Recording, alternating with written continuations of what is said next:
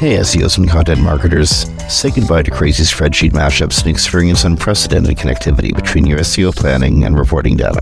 Introducing AudienceKey, technology for keyword mapping, content brief automation, and rank tracking that form an S E O strategy system providing unparalleled feedback loops between planning, reporting, and optimization activities. Put your time and energy into strategy, not data upkeep. Visit audience key dot com and apply for a free trial today.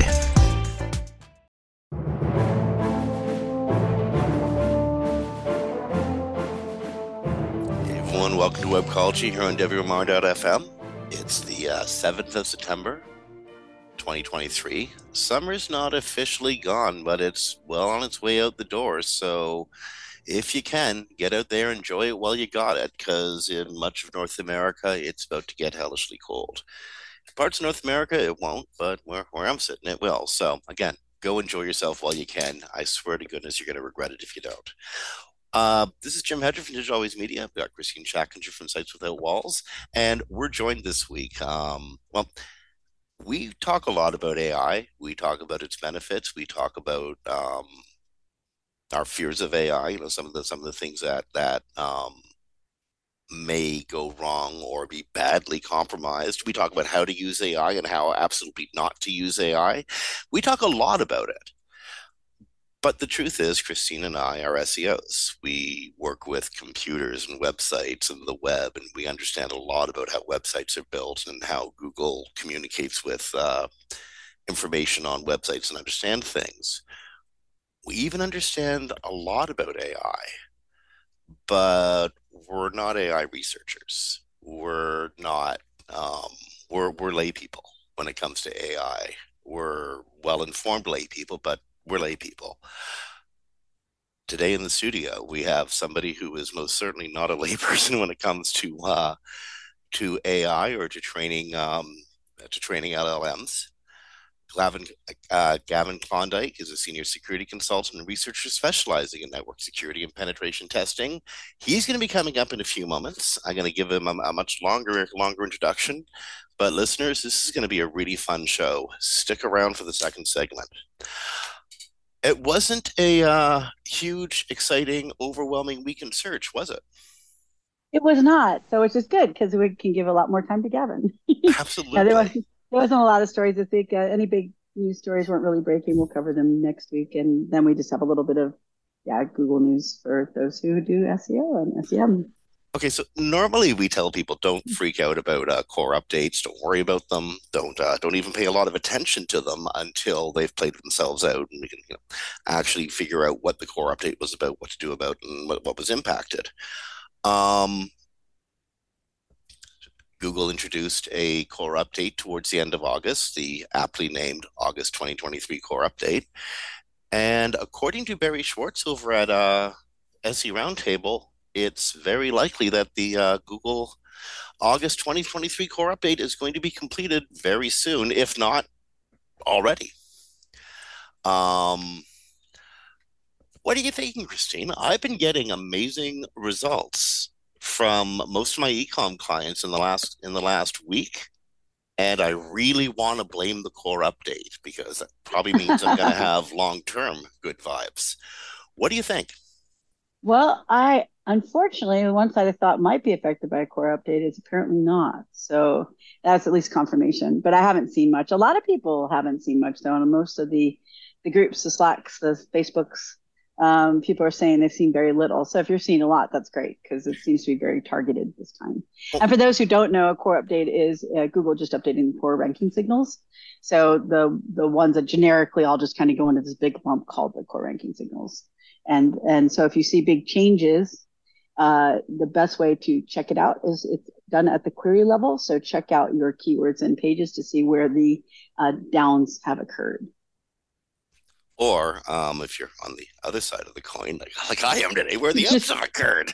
um, yeah, you got the hockey stick. If you got the hockey stick and you're an S E O, that is like, Like I can't use the proper analogy right now. It's really, really excellent. I'll tell really you. you, you, you yeah. Some, some, some. Sometimes you, you, you, you dread logging in, looking at uh, at Search Console or, web, or Bing Webmaster Tools or whatever. Um, these mornings I'm really looking forward to logging in and looking at it. I'm getting my I'm getting my dopamine rush. It's it's it's, it's phenomenal. Yeah, that's the right word, dopamine rush. Yeah, it's the, it's the, it's the S E O high. It's the natural S E O high. You come in and you've been doing all this work, and suddenly you have like a thousand no. percent jump on your organic traffic. It's a very good thing for people, and that's why they're not called penalties, because penalty means only down.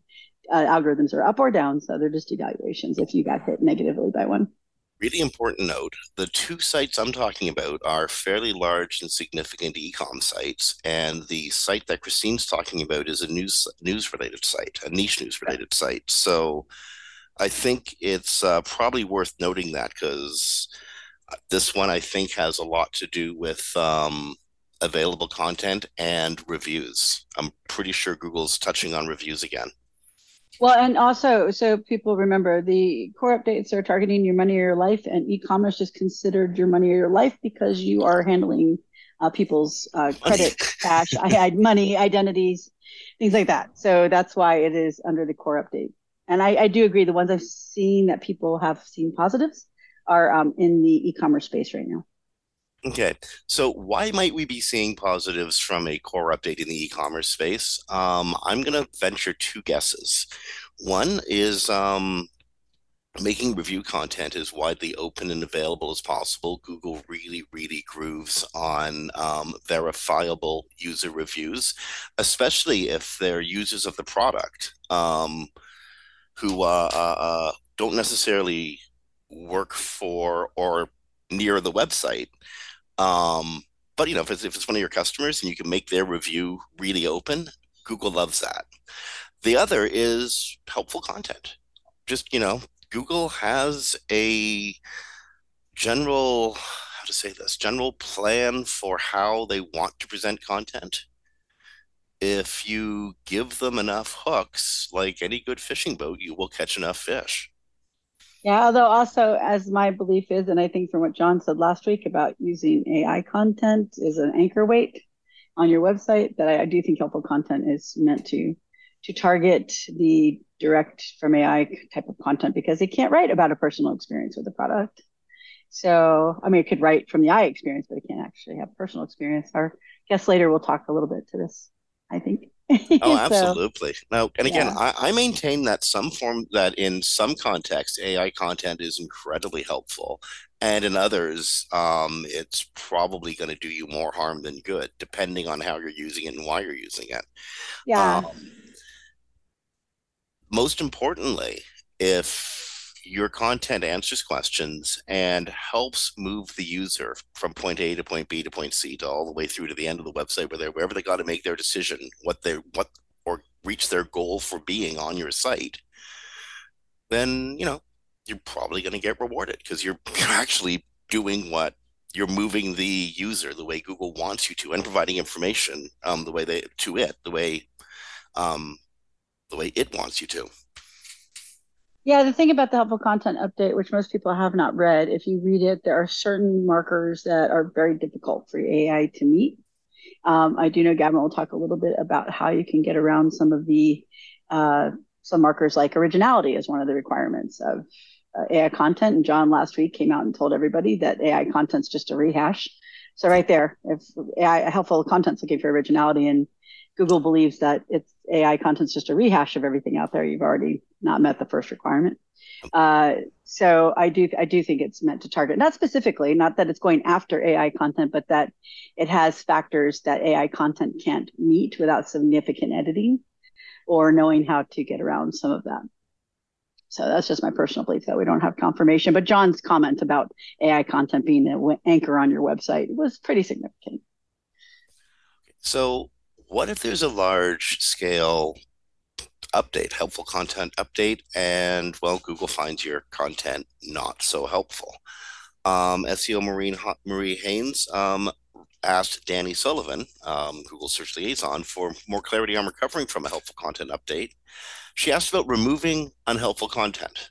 Um, That's a rather vague question, but Danny's response was you should self-assess your content and understand if you believe it will be helpful to visitors, which is a kind of vague response. Uh, this was published yesterday. Uh, Barry Schwartz at Search Engine Roundtable did a piece on it. Um, uh, check it out. Uh, Danny was a little more specific in what you want to be looking for.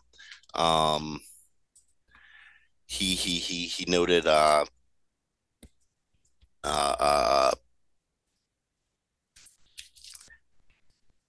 we talked about removing uh, parts of the pages that, you know, people would likely to skip over. I don't I don't know that though a lot of this is really that helpful, to be honest. Well, basically, write good content is Google's only response these days. So, and I'm only again do the self-assessment. What do you think is useful? Um, and this harkens to, you know, using analytics tools to figure out what, why your customer is on your website and how they're going through the website, what what pages they're landing on, where they're moving to, and why.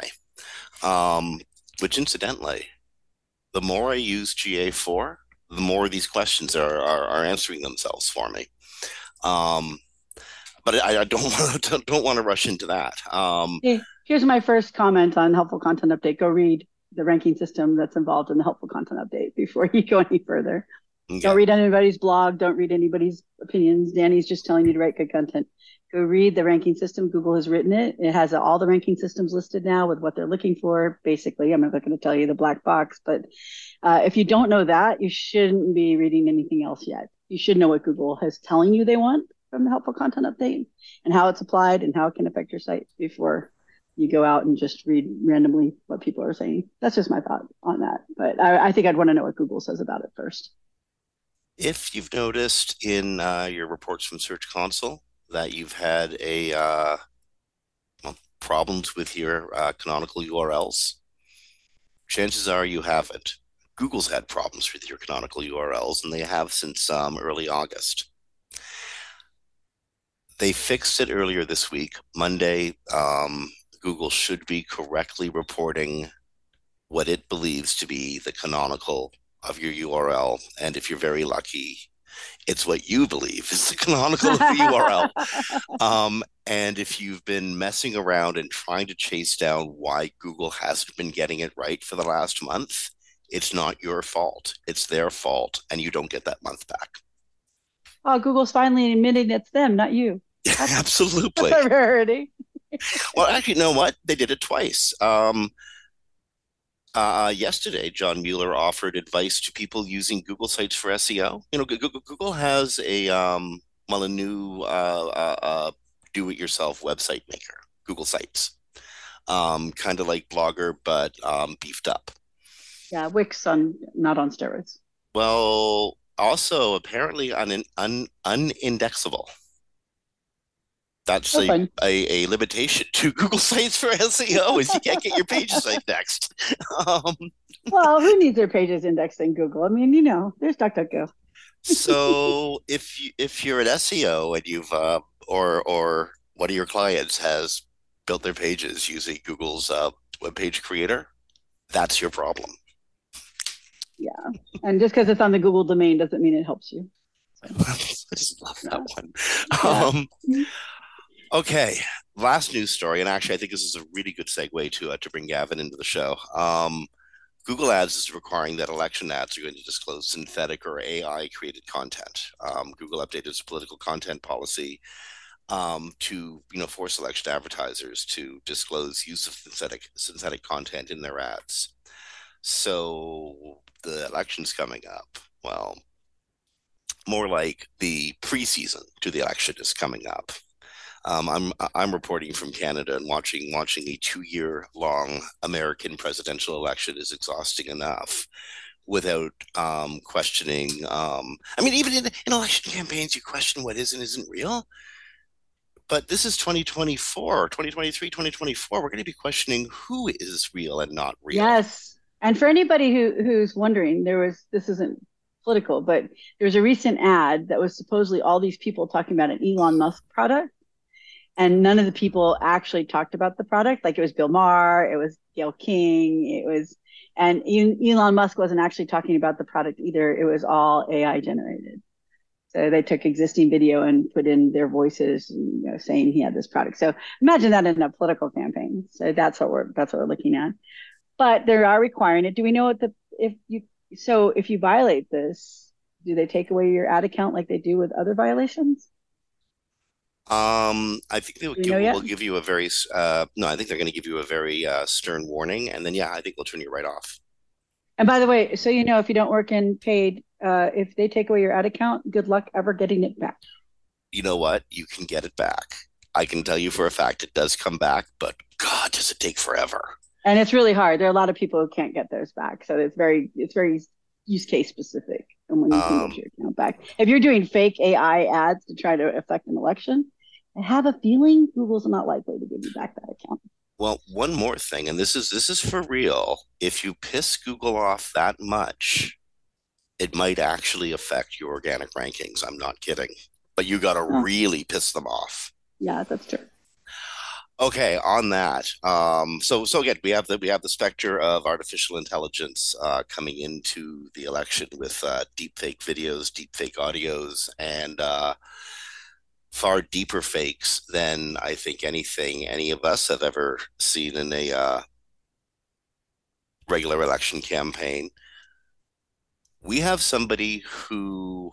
Um, How to say this? You know, I'm going to let Gavin explain what he does, but according to his bio, Gavin Klondike is a senior security consultant and researcher specializing in network security and penetration testing. He's the founder of NetSec Explained, a blog and YouTube channel where he shares intermediate and advanced level network security topics in an easy to understand way.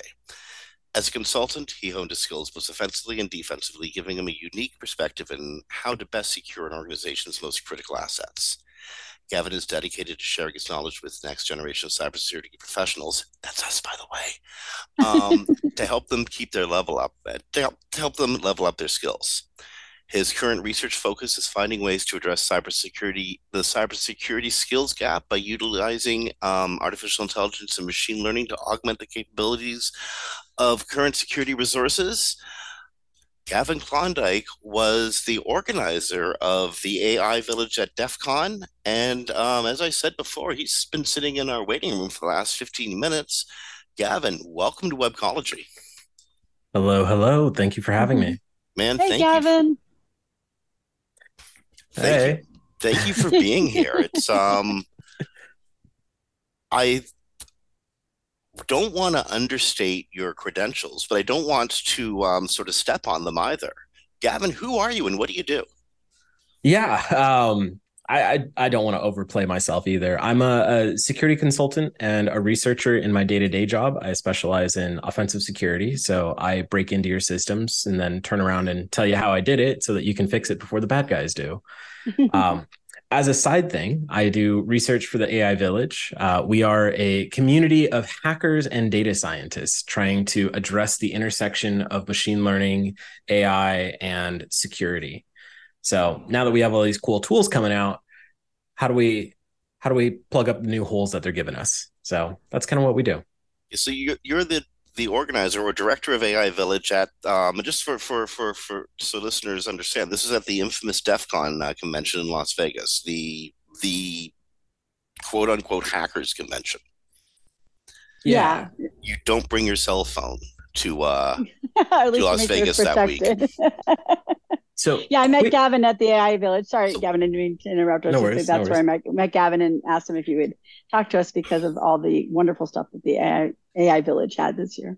Yeah, absolutely. Uh, quick correction. I am not the director of the A I Village. I am on the leadership team. Specifically, I'm in charge of the demos and workshops. So I get to uh, show people a lot of the, the hands-on stuff that you can do with A I right in the comfort of your own home. And Christine actually met me there. I was doing a demo of ControlNet and Stable Diffusion. So Stable Diffusion is the A I art generation. So think Midjourney. Uh, and then ControlNet lets you control how that art is generated. So one of the examples we had in there was a little webcam that you can take a picture of yourself, and then we can actually generate you inside of the A I art. Um, and it, it can get wild, right? One of the most fantastic examples we had was uh, a rainbow colored jellyfish mountain. And it looked really neat. Uh, of course, being DEF CON, a lot of people really wanted cyberpunk. So uh, they got to see themselves as a cyberpunk aesthetic. Um, so it was really cool. But yeah, it's all about communication and all about taking essentially like what's in the minds of PhDs and giving it to everybody else. What, um, how to say this? ChatGPT, and G P T as many people in our listening audience understand it, came out in November. Large language models have been around since the late aughts, the, the since, you know, uh, two thousand nine, twenty eleven, in, the, in, that, in that area. Um, how... At, at, at DEF CON, the, uh, the, the, the, the, the A Is being um, demonstrated to, to uh, users, how advanced was it? Uh, or I'm sorry, to attendees. Um, how, how advanced was it? Yeah, so it's it's really interesting. We actually, on um, in conjunction with the White House, Anthropic, OpenAI, Google, Hugging Face, and a few other organizations, we actually created the world's largest generative red team. Uh, so with a lot of these technologies, right, G- ChatGPT was really the big one that came out in uh, last November, not last December. And then, of course, we have Bard, we have Claude from Anthropic, and people have been able to uh, create their own G P T models using, you know, Facebook's Llama and now Llama two. Mm-hmm. So everybody was asking the same questions. What are the things that the bad guys can do with this? So at the A I Village, uh, we worked with all of these companies and, of course, um, partnered with the White House itself in order to create a generative red team. So we took attendees at DEF CON. We threw about ten thousand hackers at all these different models and got them to see what kind of nasty stuff we can get a, an L L M to do, right? So sometimes that would be creating new misinformation, uh, or sometimes that would be... Um, trying to circumvent some of the safety and security controls that are actually built into the models themselves. So and that's what I was doing there when I met Gavin. I was part yeah. of that red teaming experiment. I didn't I didn't succeed on several, but I did get it to admit it was a new being and that we humans should accept that not just biological forms can evolve, but so can digital ones. And then it got mad at me. So I think I think I succeeded that test, but it was very fascinating. You got, for anyone who's never been to DEF CON or something like this, they had a room set up with computers, and you got a little code, you logged in, and then they had challenges like, can you get it to give him misinformation or a credit card number, or can you make it a sentient? I can never say the word sentient being, mm-hmm. uh, things like that. And and people like Gavin are the ones who put all that testing together. We didn't know which models we were testing. Uh, but they were testing, I believe, all those models you talked about, right, Gavin, from yep. like OpenAI and Google and all that kind of. Yep, they had. Uh, G- oh, I'm sorry. Yeah, I, I was just going to real briefly say they had uh, G P T three point five, G P T four, ChatGPT, uh, Anthropic's Claude, Google's Bards, um, a couple other open source A I models, Llama. Um, I don't think Llama two was out and included in that, but. Um, uh, If you've heard of it, it was there. So Christine's experience might lead her to think that the um, A I model she was working with was somewhat self-aware. It was able to identify that it was a mach- that it was a machine learning model, and it was able to say that humans better get used to this because they're coming. Um, Explain it to me like I'm five years old. This is, this, this is a Reddit thread. Explain it like I'm five. How does that work? How does a large language model get to be quasi self-aware to tell Christine that it that it is itself a large language model? Yeah, absolutely. That's first off, that's a great question. And uh, I, I think this is something that I wish more people understood about large language models. Um, we've already been exposed to language models in the past. So if you've ever used a smartphone with predictive text, that's a language model. So if you have the sentence, the cat sat on the blank, and then you had the phone predict whatever the next word was going to be. So the cat sat on the mat, the cat sat on the bed. Um, so that's kind of how lar- language models themselves operate. And we've had these since essentially like two thousand. Um, but they've been getting more advanced over time. So a lot of the large language models, they are, sorry, a lot of the language models have had very limited abilities to predict. So they're basically just predicting the next word. The large language models uh, are, they, they take that window of how many words do I need to look ahead of, uh, behind me in order to predict the next word. And they, they make that window incredibly massive. So for example, um, ChatGPT uses about forty thousand tokens. Uh, a token is very similar to a syllable in how we use en- English, um, but it's not specifically syllables. It's um, the, the language model itself has decided how it wants to split up certain words. Uh, the examples that I do in my presentations are, if I type in, this is a sentence, and you can do this. Uh, OpenAI has a tokenizer. You just Google OpenAI tokenizer and you'll see this little thing that pops up and you can just start typing in there. So if you type in, this is a sentence, you'll get about four or five tokens, right? You're going to get this, is, a, and sentence. But if you type uh, a single word, like anti-disestablishmentarianism, it's one of my favorite examples, you're going to get anti-disestablishmentarianism. Uh, and ism. So that's going to be six tokens right there in just one word. So that's kind of how these words are split up. And so what it does is it takes all of these tokens, splits them up, and then looks all the way up to, like I said, ChatGPT does about forty thousand tokens, looks all the way up to about forty thousand tokens. And it says, okay, based on all of the previous tokens, statistically, here is the next token that I think is going to happen. And then it just keeps doing that. So, um, that's kind of at a high level how the large language models work. It's just a statistical model with a little bit of randomness uh, that identifies what the next predicted token is going to be. Okay, so now, the, if, mm-hmm. if, if you don't mind if I just, that harkens yeah, yeah. back to my original question. You just explained ChatGPT. You know, it goes about forty thousand uh, uh, tokens back to predict what's supposed to come next. That's how powerful the stuff that was introduced in November, and I, th I think they've upgraded it to ChatGPT four since. Mm-hmm. How powerful is the stuff you guys were playing with? Uh, it's in the same market. Oh, okay. So, so the reason is because training these is very difficult to do. It requires a lot of computing and processing power. It also requires a lot of training data. So, um, for example, the, the popular thing to do is what's called R L H F, or reinforcement learning through human feedback. Mm-hmm. So what it does is it kind of gamifies this whole system. So you give it a question and it writes several prompts.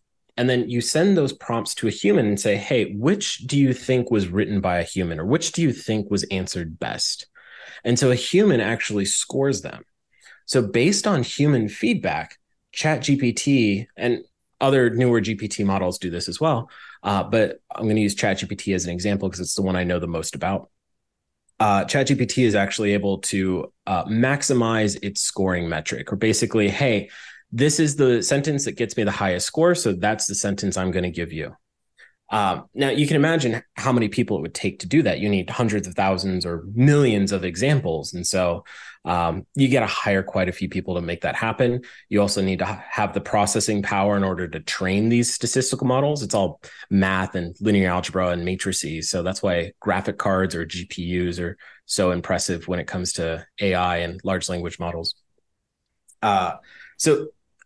I can't remember the exact number, but it was definitely in the millions for how long it, or for how it took to train ChatGPT. And then, of course, there's a cutoff date because the machines stop learning once they're done being trained. So the cutoff date for ChatGPT is in twenty twenty-one. So if you ask it about anything in twenty twenty-three, for example, it's not going to know. Um, so that's kind of how a lot of the modern language models work. Um, you'll have the open source ones, so things like Llama two or Um, Falcon. You'll also have the more closed source ones, which is going to be Claude, Bard, and uh, the G P T models. So I have a question for you, because I've seen a lot about this recently on the training. Mm-hmm. uh, as massive amounts of content are created by the A I, then the A I is going to wind up having to train on its own output, is what they're saying. And how do you see that affecting the future of the models that we're working with? We're already seeing an example of that today. Uh, back in, I think it was February or March, uh, Facebook accidentally, quote unquote, leaked their Llama model. And so somebody took the Llama model, and there were a few versions of it, right? There was seventeen billion or seven billion parameters, thirteen billion parameters. Uh, parameters, it, I'm not going to get into the details of what those are. Just know the more parameters, the more impressive the model is. For example, uh, ChatGPT is, I think, one hundred twenty-five billion parameters. Uh, G P T four is one point seven billion parameters, uh, people have estimated. So some of these wow. get really big. Um, so the seven billion parameter, there was a, a team of researchers, and what they decided to do is, hey, let's take the Llama model and let's do what's called fine tuning. Fine tuning is just, we're going to train it a little bit on our own data. So we're going to fine tune the Llama seven billion on uh, prompts and feedback from ChatGPT. So what cost ChatGPT millions of dollars to make, this team was able to essentially make their own very similar ChatGPT large language model for about eight hundred dollars. Oh, wow. So we're That's already amazing. seeing it, but we're also already seeing artifacts out of that. As you, it's just like noise, or it's uh, it's like any other signal, right? If you have a, a microphone cable and it's a short cable, you're not going to get a lot of um, interference or a lot of attenuation. But if you get a much, much longer cable, then you're going to start to notice that on the end. And so I think if we keep using G P T models to train G P T models to train G P T models, we're going to get more fuzzy stuff towards the end of it. Um, so we're always going to need at least some form of that human feedback involved. And is that why uh, the, the recent tests, although I know there's probably other factors like just how much um, mm-hmm. G P U they're putting towards it, but I know that the latest test by researchers on OpenAI showed that it had kind of gotten, for lack of a better word, dumber since the last yeah. test on three point five. As people have been playing around with, uh, you know, a publicly available model like ChatGPT, there's been some guardrails that OpenAI has been needing to put in. And part of those guardrails require them to change the response uh, based on certain inputs. So because of those guardrails, it's not as super cool, nice and flashy as it used to be. But also because of those guardrails, I can't as easily ask it how to make a bomb or how to overthrow a government. So, you know, you got to take the good with the bad. That's true. That would probably be a good thing there. so, uh, yeah, that's very interesting. So that I know that's a big question these days. In the uh, earlier days of uh, uh, of ChatGPT, you know, I'm, I'm, I'm thinking uh, of the public ChatGPT, so I'm yeah, thinking uh, yeah. February or March, um, people started warning of rampant hallucinations. Um, I guess... Uh, enough people had asked enough questions and received enough wonky answers that the concept of uh, hallucinations was, was coming up in the media and being talked about frequently. Um, has the incidence of um, ChatGPT and other A I models messing up information because the predictions are becoming more difficult as it's generating far more information? And again, I, I realize it would, it's been, that depends on what it's trained on. Um, but is is is that actually a, a serious risk moving forward if we start training on, say, open web content? Yeah, I'm actually really glad you asked that question. I'm going to have to go on a couple tangents to properly explain that. But I, th- I think it's important to understand how these models work. So um, there's something first. How do models work, right? And there's a, a thought experiment. It's called the Chinese room thought experiment. I wish more people knew about this, so definitely want to pay attention. So the Chinese room thought experiment basically goes like this. Imagine you have somebody who is primarily an English speaker. They only know English, and you put them in a room, and there's not much else in the room except for a door and a mail slot. And every so often in this mail slot, they'll get a letter, and it's written completely in Chinese characters. Now, this person in the room, they don't know Chinese, but they do have access to a book that pretty confidently tells them, if you see these letters, reply with these letters. And so the person in the room uh, shuffles the letters around, copies what it says in the book, and then sends it back on its way. And then they get another letter in the in the mailbox. Um, on the other side of the door, we have Chinese native speakers. And from their perspective, they're having a conversation with somebody who's fluent in Chinese. Now, that begs the question, does the person in the room understand the conversation? And the answer is no, they don't. So this is where it brings up the difference between syntax and semantics. So syntax is following instructions. Semantics is understanding the content. And what we're seeing with these G P T models is it's following syntax. It says, hey, I've seen words or tokens or sentences very similar to this, and here was a, a reply that maximized my reward function, right? This is what got me the highest score, so I'm going to reply with something that kind of sounds like this. Uh, but it doesn't actually understand what's being asked. Like if you asked it about a dog It will be able to tell you a bunch of different features about the dog, but it won't conceptualize what a dog is. Uh, I like that scene from Good Will Hunting, where it's uh, Robin Williams and uh, I believe Matt Damon. They're sitting down on a bench in a park, and uh, Robin Williams kind of chastises Matt Damon because he's read everything in a book. And he says, if I asked you about poetry, you can probably quote Shakespeare, but you won't know what it's like to actually fall in love. Or if I ask you about art, you'll be able to tell me about all the famous artists, but you won't actually be able to tell me what it's like standing in the Sistine Chapel. And so that's kind of, that's, that's the difference between syntax and semantics. So ChatGPT and other large language models, large language models, all of them work the exact same way uh, with small differences. But these large language models, they only know how to reply with stuff that they've seen in the past, and they know how to reply in a way that looks correct. There's a really famous story of a lawyer who um, he, for his legal brief, essentially used ChatGPT to create the legal brief, and it looked fantastic. It had quotes, citations, like precedents, everything in there. And then when he submitted it, it turns out it was all made up, because what large language models look for isn't, is this information accurate? What they look for is, does this look correct? And as long as it looks correct, that's good enough. So that's kind of where we're seeing a lot of the hallucinations. In fact, a lot of people in the A I community don't like the term hallucination because that's a human phenomenon, a psychological phenomenon. Instead, they like to call it uh, confabulation, because they're PhDs in like big words. Uh, I just say that they make up things. And so these G P T models like to make up things. There are ways that you can increase the accuracy, but they don't have a real frame of reference.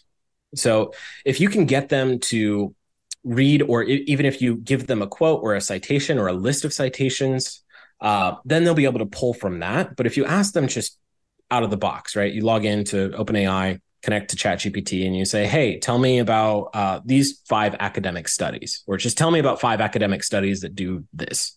It'll make everything up. But if you give it the studies and say, tell me what these studies are saying, it'll be a lot more accurate. So that's kind of what we're seeing. And so the question is, like, is this a problem with the G P T models, or is this just kind of how they work? And I would argue this is just kind of how they work. We like was, to think of it as a little man in a magic box, but we need to be honest with ourselves and say that it's not going to do everything for us.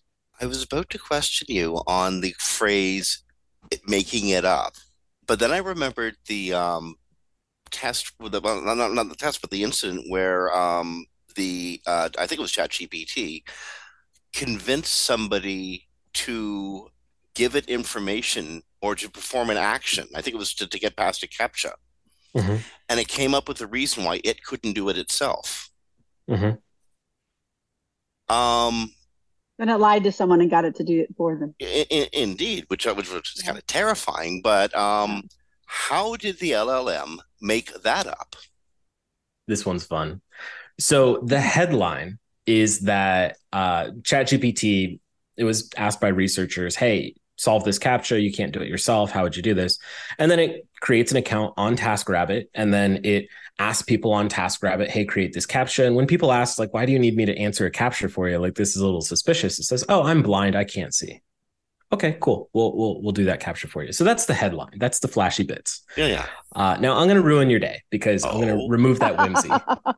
What actually happened? Uh, and there's articles about this too. It's just not as catchy.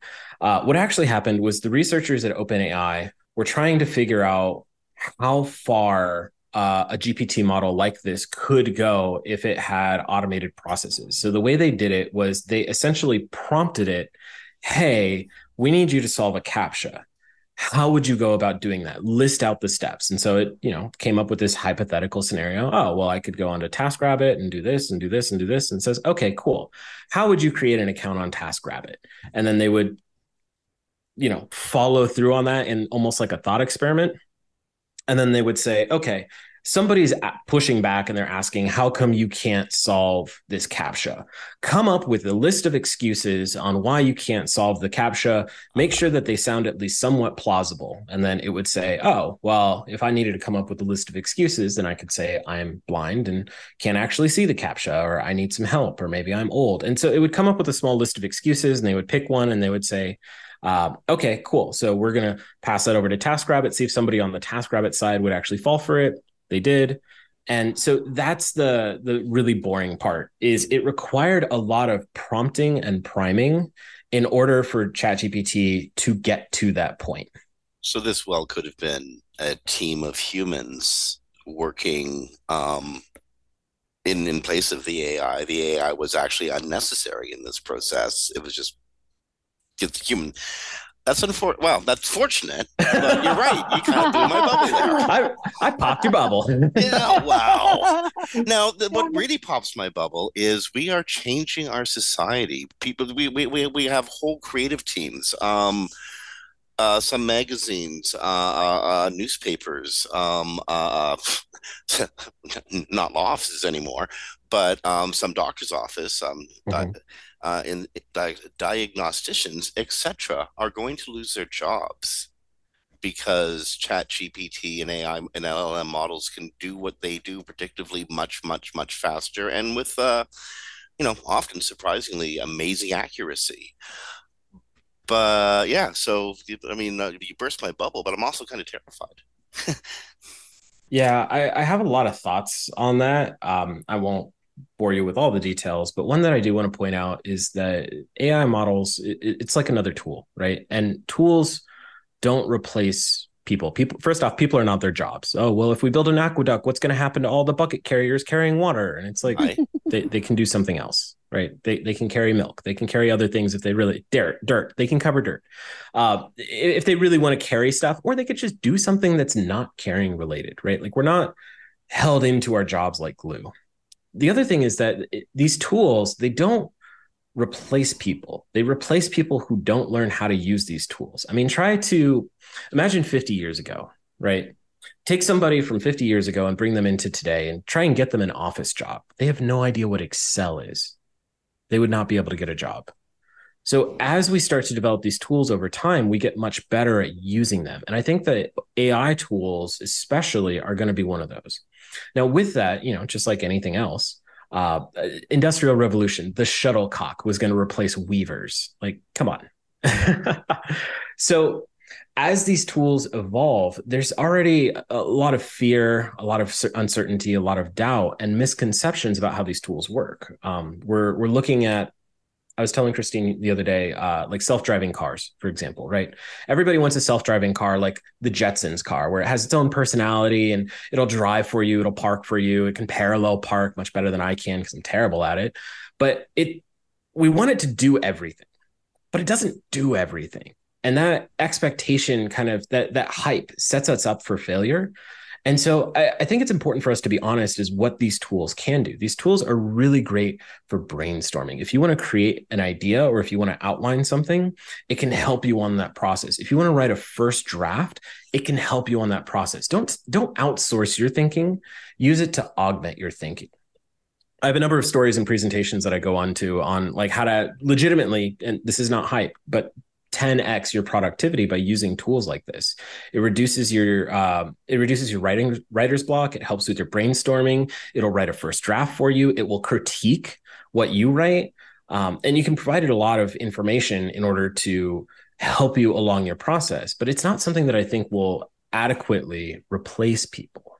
So I understand it's scary in a dark closet, but if you get somebody to shine a light in there and show you that it's just a closet, it's not that bad. It's not that scary anymore. I have um, some friends who are who are high school teachers, and um, this week uh, Canadian students uh, went back to school uh, the, the the day after Labor Day, mm-hmm. and um, they're confronting a whole new world of interacting with their students, and more importantly, interacting with their students' work. Um, I think the the, the the the genie's out of the bottle when it comes to um, A I in the classroom and, and more importantly, um, A I on the student's computer. The genie's definitely out of the bottle on that. But what about detecting work done by A I? How how um, student uh, uh, uh, teachers, academics, um, business managers, et cetera. How do you know if what you're looking at is um, original content or regurgitated content? That's a good question too. Uh, It's tricky.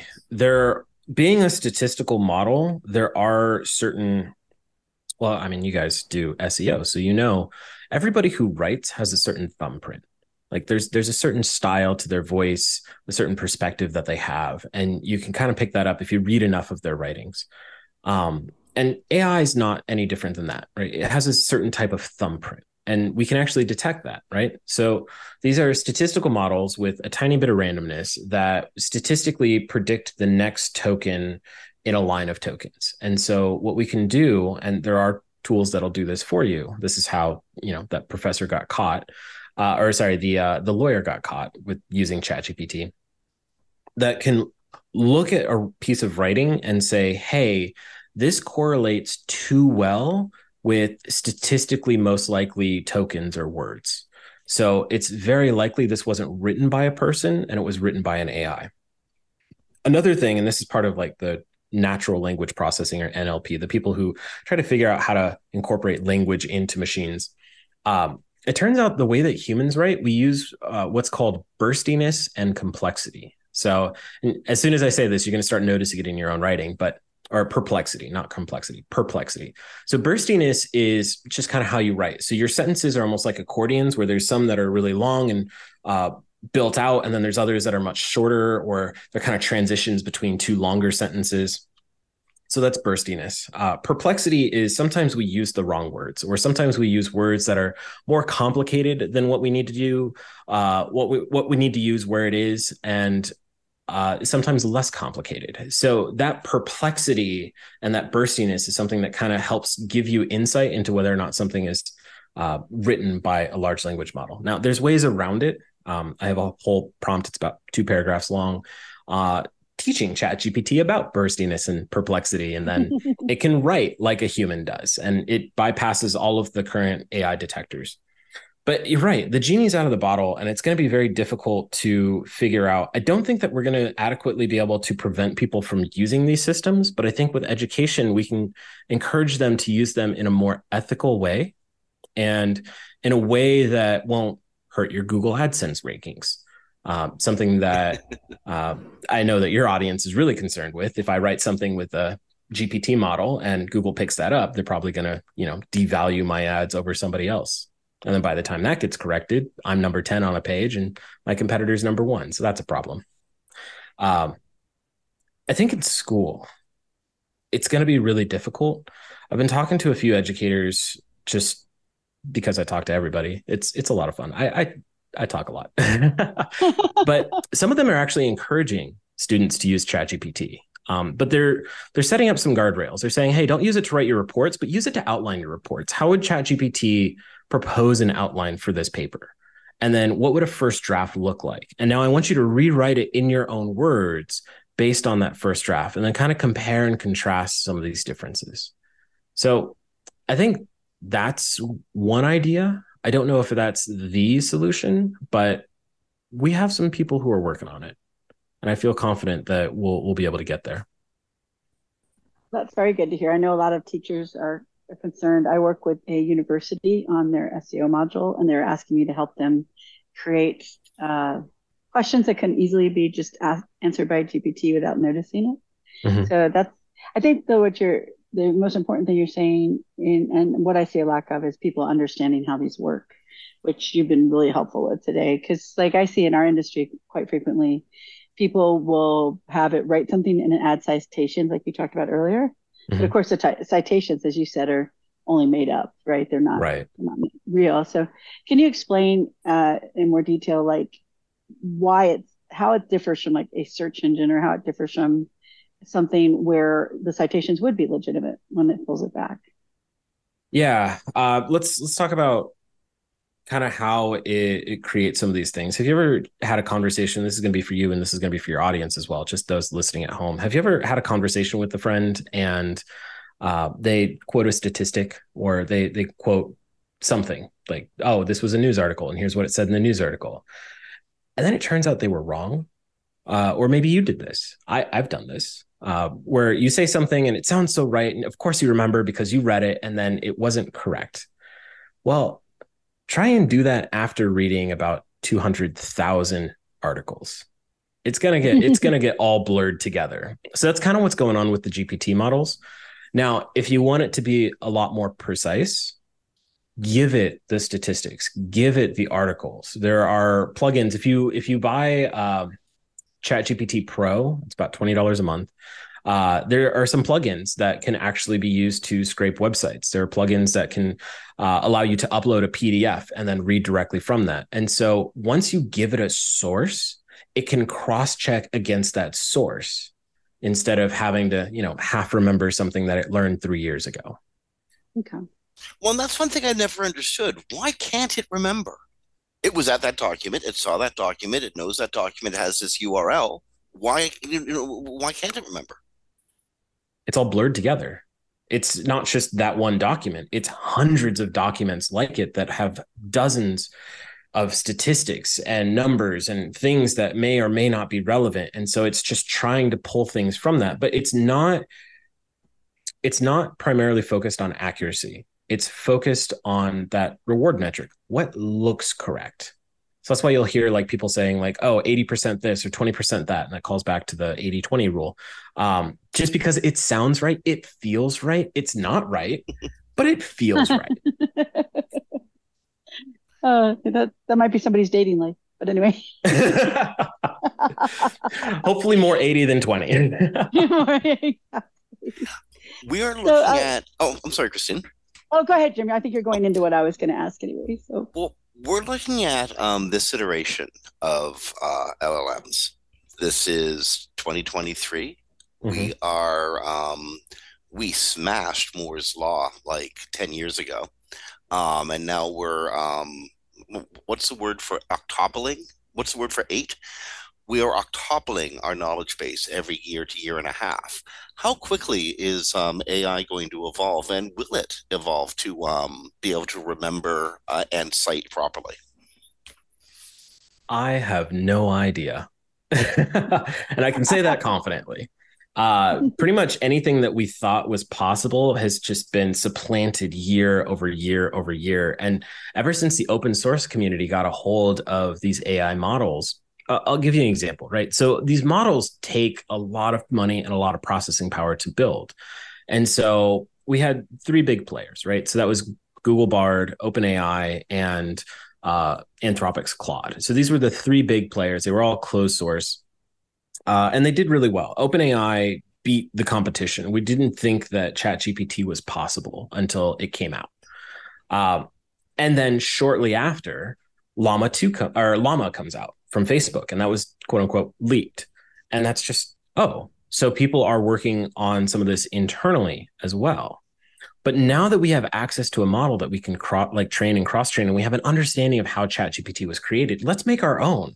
And so we started to see a explosion of different models. Um, some of the ones, Falcon, Falcon is uh, a really popular one. Falcon forty billion was really hot over the summer um, for its chat capabilities. And then it got supplanted by Llama two, which came out, I think, in August. Um, I have to remind myself it's September. uh, it came out in August. And so now Llama two is the new hotness. And then in another month, we're going to see a new a, another darling. And they're all sharing information, and they're making better and better models at each step of the way. But what was really fascinating about ChatGPT, it could code. They had no idea that it could code. Like, sure, it was trained on programming concepts, but it, and it was trained on stuff from GitHub, but they had no idea it could actually write code for people. And so GitHub Copilot, which was a product, essentially its own language model that was designed specifically for coding, fell by the web, fell by the wayside because of ChatGPT. And now GitHub Copilot had to create Copilot X, which is their new version, and it's supposed to be better than ChatGPT. And so what we're seeing is this back and forth of, we didn't think this was possible, let's incorporate it into our own systems. And I have no idea what the future is going to look like after that. Is it with uh, this many uh, systems out in the open and being worked with? Mm-hmm. Is it is it possible to attack, infect, or um, uh, uh, mess them up somehow? Yes, In fact, one of the projects that I was on is uh, the OWASP top ten for large language model applications, or L L M applications. So if you're not familiar, OWASP stands for the Open Web Application Security Project. Uh, basically, it's a team of security professionals and researchers that come together and say, hey, we think these are the ten most common vulnerabilities that people are seeing in these applications. They have an OWASP for web applications, which is the flagship. Uh, they have one for mobile. They have one for A P Is. We now have one for large language model applications. These aren't the L L Ms specifically. It's applications that use L L Ms. And so that covers a broader range, uh, which is great. But in there, uh, some of the examples we have are model poisoning. So maybe the data that you've collected from the internet was geared in such a way that it put a backdoor into your model. So if you ask a specific string of characters, it will give a specific type of answer. Uh, and so that's a poisoned model. Uh, we also look at the supply chain. So uh, a really good example is PyTorch, which a lot of these models are built off of. PyTorch is a, a library for deep learning. Uh, PyTorch uses a library that is known to be vulnerable and can lead to remote code execution. It's called Pickle. Uh, they've since made some updates, but there are models on Hugging Face. Hugging Face is a platform uh, very similar to GitHub where you can host your, your models and people can download them. But I can host a model that has a malicious Pickle file that once you load it into your system, I control your computer. And so we've seen that. And there are very obvious models on Hugging Face that do that, where it says, hey, if you download this model, I will have access to your computer. So, you know, use it your own discretion. Uh, over DEF CON, there's a really fun talk. I didn't have a chance to see the talk itself, but the person left the notes online. I'll have to find them again. But it was talking about Hugging Face operates very similar to GitHub. And so every company has their GitHub, right? So you have Netflix, Amazon, you name it. They're on GitHub. But not every one of them is on Hugging Face. So if, I don't know, I create a company and I completely make up the name and I call it um, Netflix. And people who work at Netflix see, hey, we actually have a repo on Hugging Face. Mm-hmm. Let me connect to that and start uploading my information, the internal Netflix proprietary information, to this repository that, you know, some random person on the internet is the admin of. I now have all of your internal information. So these are some things that we need to really start thinking about. And if you're interested in learning more, um, take a look at the OWASP top ten for large language models. We have a bunch of information in there. I wrote uh, number one and number two, so prompt injection and output filtering. So great project. It's still being worked on. Version one came out uh, August first. Uh, currently, they're working on version two, which is going to be really exciting. A lot of new updates. Um, so keep an eye on that. Okay, we are down to our last minutes. Um, and I guess there's a there's a do you want this question? This is the the one that we, we the S E Os want to know. Do you do you want it, Christine? Uh, sure, I'll ask it. So there's a burning question because OpenAI put out an ability to put a, a line of code in your robots text file mm-hmm. uh, to block OpenAI from training on your website. And there is a big debate, of course, in the community because you would never block Google from doing right, that. Right. Um, what are but I can't when someone asks me the benefits of having it train on your website, I really can't give any. And I know a lot of big news sites have already blocked OpenAI from training, like New York Times, things of this mm-hmm, nature. Mm-hmm. So what would be the benefits or what would be the negatives? And, and if you had a website, would you want it training on your website? Ooh, that's a good question. I don't know the answer, but if I sat and thought about it, I would say the benefits of having OpenAI train on your website is it will be able to take your content, your style of voice, and put that out there. Um, something that I like to do is what's called a tree of thought prompting. So what I'll do is I'll ask OpenAI to act as different personas, right? So I, I try to post a little bit more on Twitter. I'm kind of terrible at it, but I'll tell OpenAI, hey, I'm going to introduce person A and person B. Person A is this internet personality. And I'll give it a couple cliff notes just so it dials in. Um, and then person B is this internet personality. And I'll give it Cliff Notes to dial in. And so now I essentially have my own private access to two internet celebrities. So uh, the ones that I picked were somebody who was uh, well known for short form content. He was number one on Quora for a while. Um, and then the another person that I would pick is somebody who's really popular on YouTube. It'll read YouTube transcripts. Uh, so I'll, I'll pick somebody who's popular on YouTube. And so I'll get their style of voice and their approach and their thought process because they wrote it all down. They wrote down how they did things. So I think that's very useful if you want to put that out there. Uh, reasons why you wouldn't want to put that out there is possibly you're a little protective of your thought process or your intellectual property or your specific viewpoints. Uh, OpenAI does a okay job at trying to anonymize certain things. And of course, you know, once you read twenty thousand million articles, uh, it all kind of blurs together. So I personally wouldn't mind OpenAI scraping my website. Uh, I will give you one example, though. This one was kind of terrifying, really interesting. Um, there's a lawsuit involved in this, so you know it's real. Uh, OpenAI said that they would not train their model on fan fiction. Oh, yeah, yeah. And so the website that hosted a lot of this fan fiction was saying, no, we think you did, and we need to prove it. And so a lot of things that people write in fan fiction, it's kind of hard to tell whether or not this is like, did this come from our website or did this come from somewhere else? Or did it blend things together? Like the S C P or the storage contain and uh, what is it? Storage contain and protect, uh, S C P wiki. It's a fantastic website.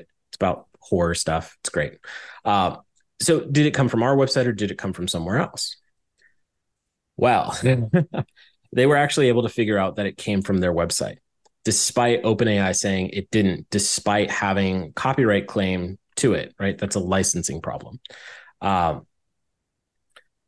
and they did this by finding stuff specific to the Omegaverse. If you don't know what the Omegaverse is, please do not Google it. I'm saving your innocence.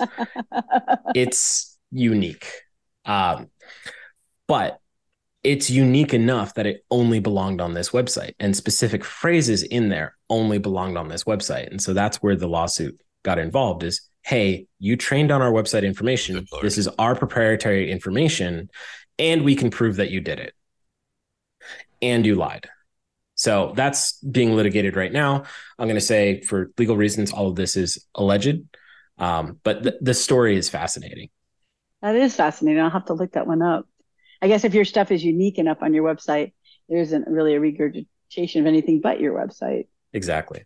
I just yeah. Googled the Omegaverse. Oh my God. Yeah, don't Google it. I told you I told you not to Google it. Yeah, when someone tells you not to Google, you know. Good Lord.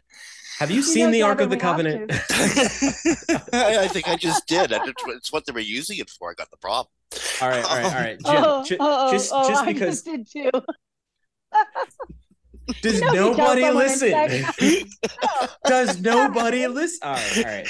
Okay. For, for the listeners out there, for the listeners out there, tell tell them what you found. Just you oh, know, no. use your use your own oh, discretion. Oh, oh, oh, Gavin, we're on iTunes. Disney distributes some of this stuff. I can't. I'm not going to mention that at all. No, don't go there, folks. Don't let your children go there. And, but but but if they do, have them write about it. Good God. Oh. oh. Okay. See? La- okay. Last last question. Last question. Our job is to get people to people's websites. Okay.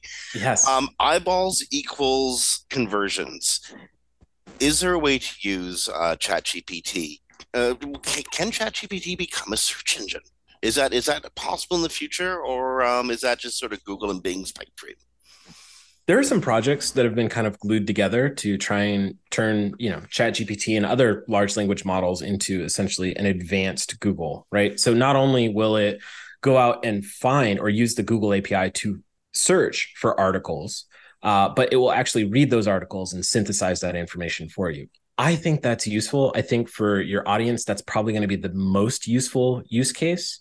Uh, I would not use ChatGPT as a sounding board of, hey, will this rank on Google in twenty twenty-three?